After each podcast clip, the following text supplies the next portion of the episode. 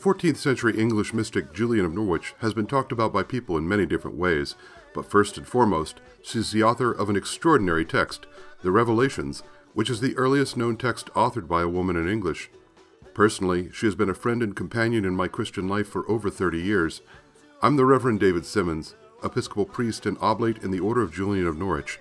Thank you for joining me as we read and pray through the works of this extraordinary woman of faith and explore what she has to teach us about God's love.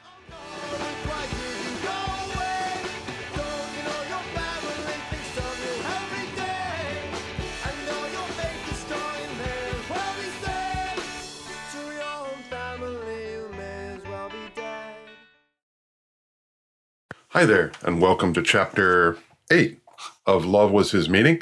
Um, we will get started with the uh, daily the office that we do as part of this, which the URL is down here.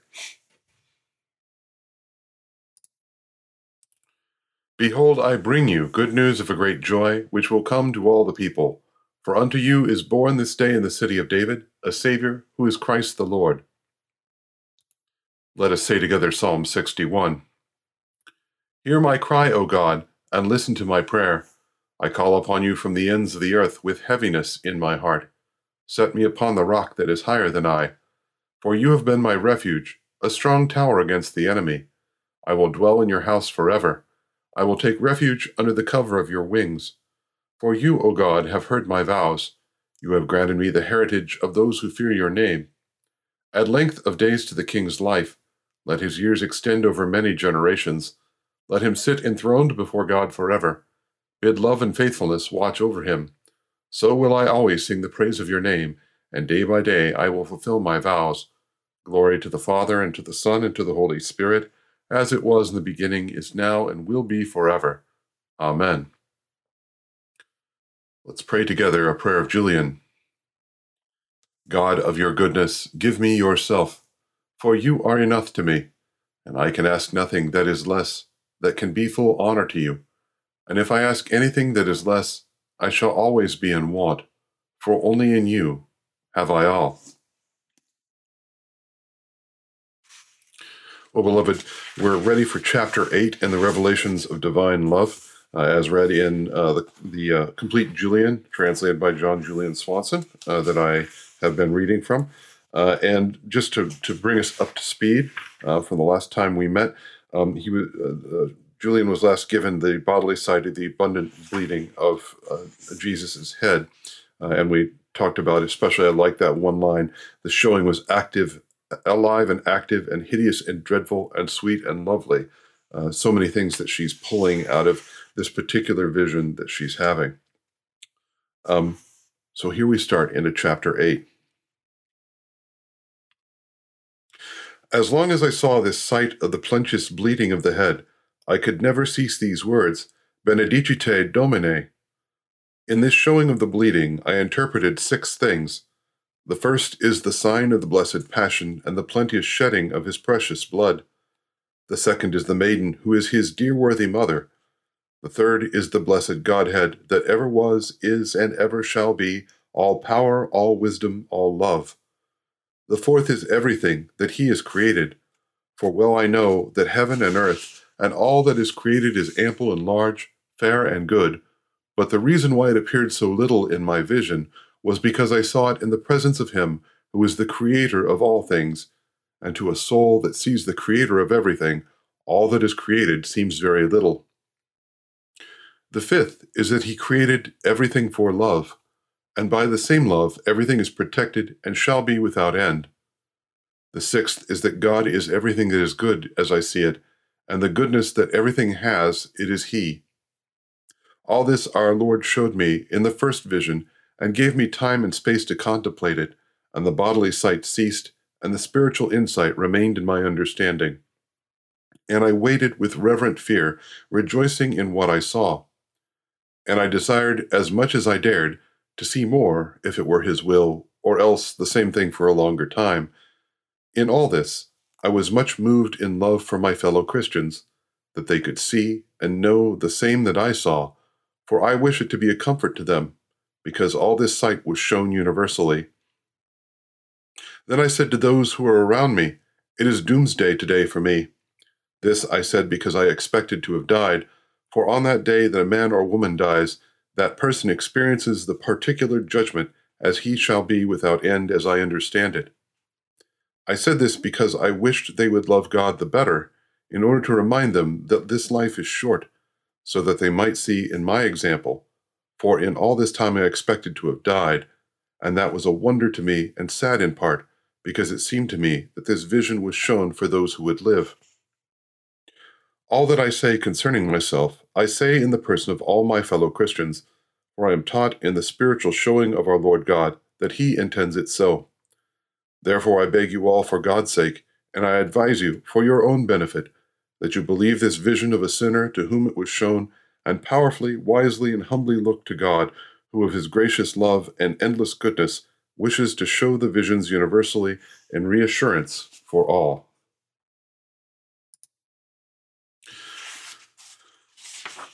Beloved, the first part of this reading is basically another uh, table of, of contents, although going back and saying, okay, this is what we've seen before in this first vision of Jesus's bleeding head. This is these are the, the the the spiritual, the bodily and the spiritual visions I've had up to this point. There's only actually one new passage really in this particular chapter, and that's this insight uh, that goes back to her when she sees the hazelnut, and she sees, uh, you know, the entire universe is like this hazelnut is how is how it's put. Um, and she says the reason why it appeared so little in my vision was because I saw it in the presence of Him who is the Creator of all things, and to a soul that sees the Creator of everything, all that is created seems very little. So, uh, being in the presence of God makes everything feel like it's small, like the hazelnut, uh, which is the vision that she has.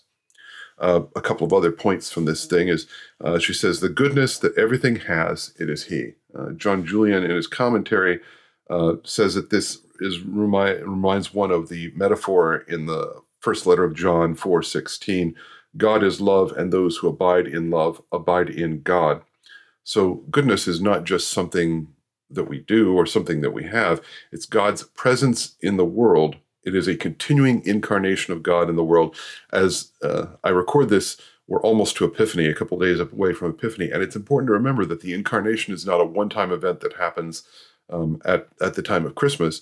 It's something that is continual, continual in the world, and that's where Julian is talking about this and the goodness that everything has. It is He.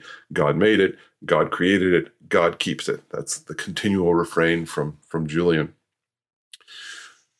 And uh, something else I wanted to point out here is the kind of continual consent to these visions that um, Julian gives every time. Throughout these visions, they're never imposed on her by God. She always asks for them. She never she sometimes gets quite a bit more than she asks for because she asks for it and gets it. It's kind of going back to the uh, Job, Job demanding an explanation from God and saying, uh, "Why has all this happened to me?" And God says, "Okay, you want an explanation? Here it is, best as you can understand it." Uh, it's kind of the same in here. She continually asks for these visions, and they're given to her. They quite often are more than she expected, uh, and and completely change the way that she's thinking about the universe. But nevertheless, she continually gives consent to these visions. Uh, this is a courteous Lord and a homely Lord, as she puts it. Uh, God does not impose these on an unwilling recipient. Um, and the reason uh, we get at the end of this of why she's being given this, and we hear this over and over, is it's really designed for, as she puts it, even Christians, ordinary Christian people. Um, as I've said before, this is something that's unusual about Julian. Most of the other mystic writings at this time are designed for, quote, advanced practitioners, monks who have been doing, monks and nuns who have been doing meditation for ages and help them get, quote, to the next level. This is a vision that is intentionally given for common people. Uh, and it probably comes out of her decades of spiritual direction experience as being this is what people need to hear, especially in the time that she lived in and definitely in the time that we live in as well. Um, and she's taught that the spiritual showing of our Lord God is intended to be universal. In other words, um, it's not just for her it really is not just for her. And uh, earlier she says, uh, when she says to the people around her, remember, she's still on her deathbed when she's having this revelation. It seems sad to her that she's going to die because it the revelation seems to be something that would be useful to all humanity. So it seems sad to her at the moment that she's going to die. Of course, we know she doesn't die because she lives to write this text, the short text, and then to meditate to write the long text. Um, the last thing that she says in here is is, is, is advises us to um, for our own benefit to believe um, this vision. And I'm going to read just a little bit of that from another translation. Uh, this is Elizabeth Ruth Obbard. It's a much more recent translation. Therefore, I beg you for God's sake and advise you for your own benefit that you stop thinking about the poor wretch to whom the vision was shown, and that you wholeheartedly, powerfully, and wisely, wisely contemplate God Himself. Um, so this is something that that Julian is constantly telling us, and something we have to remember, especially in a podcast that's all about Julian of Norwich to some extent, is that Julian only exists as far as she exists within God. She is also made, kept, create, created, loved, and kept within God.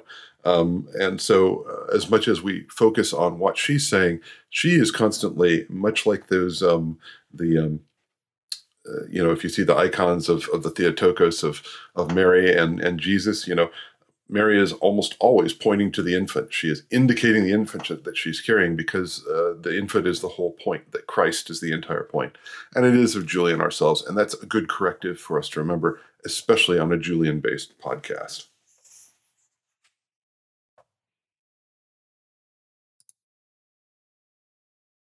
Let's continue with the Apostles' Creed.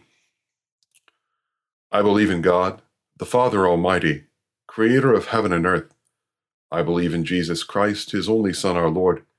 He was conceived by the power of the Holy Spirit and born of the Virgin Mary. He suffered under Pontius Pilate, was crucified, died, and was buried. He descended to the dead. On the third day he rose again. He ascended into heaven and is seated at the right hand of the Father. He will come again to judge the living and the dead. I believe in the Holy Spirit the Holy Catholic Church, the communion of saints, the forgiveness of sins, the resurrection of the body, and the life everlasting. Amen. I bid your prayers for all those who are suffering from the wildfire in Colorado and from other weather phenomena throughout the world. For healing for the entire world, particularly remembering the people of Waukesha.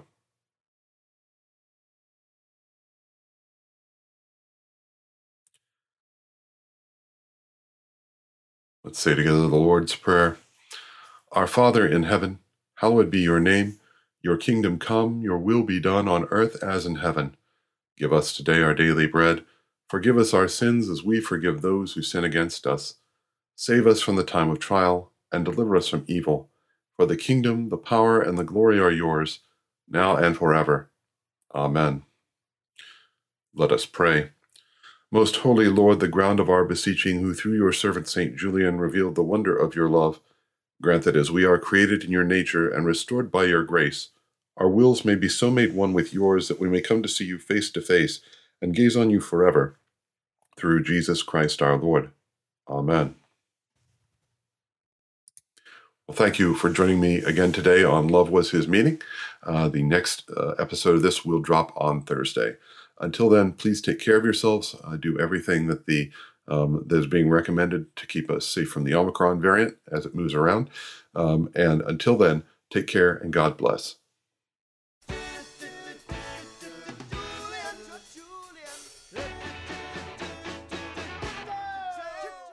Thank you for joining me for Love Was His Meaning today. This podcast is generally available twice a week on Tuesdays and Thursdays.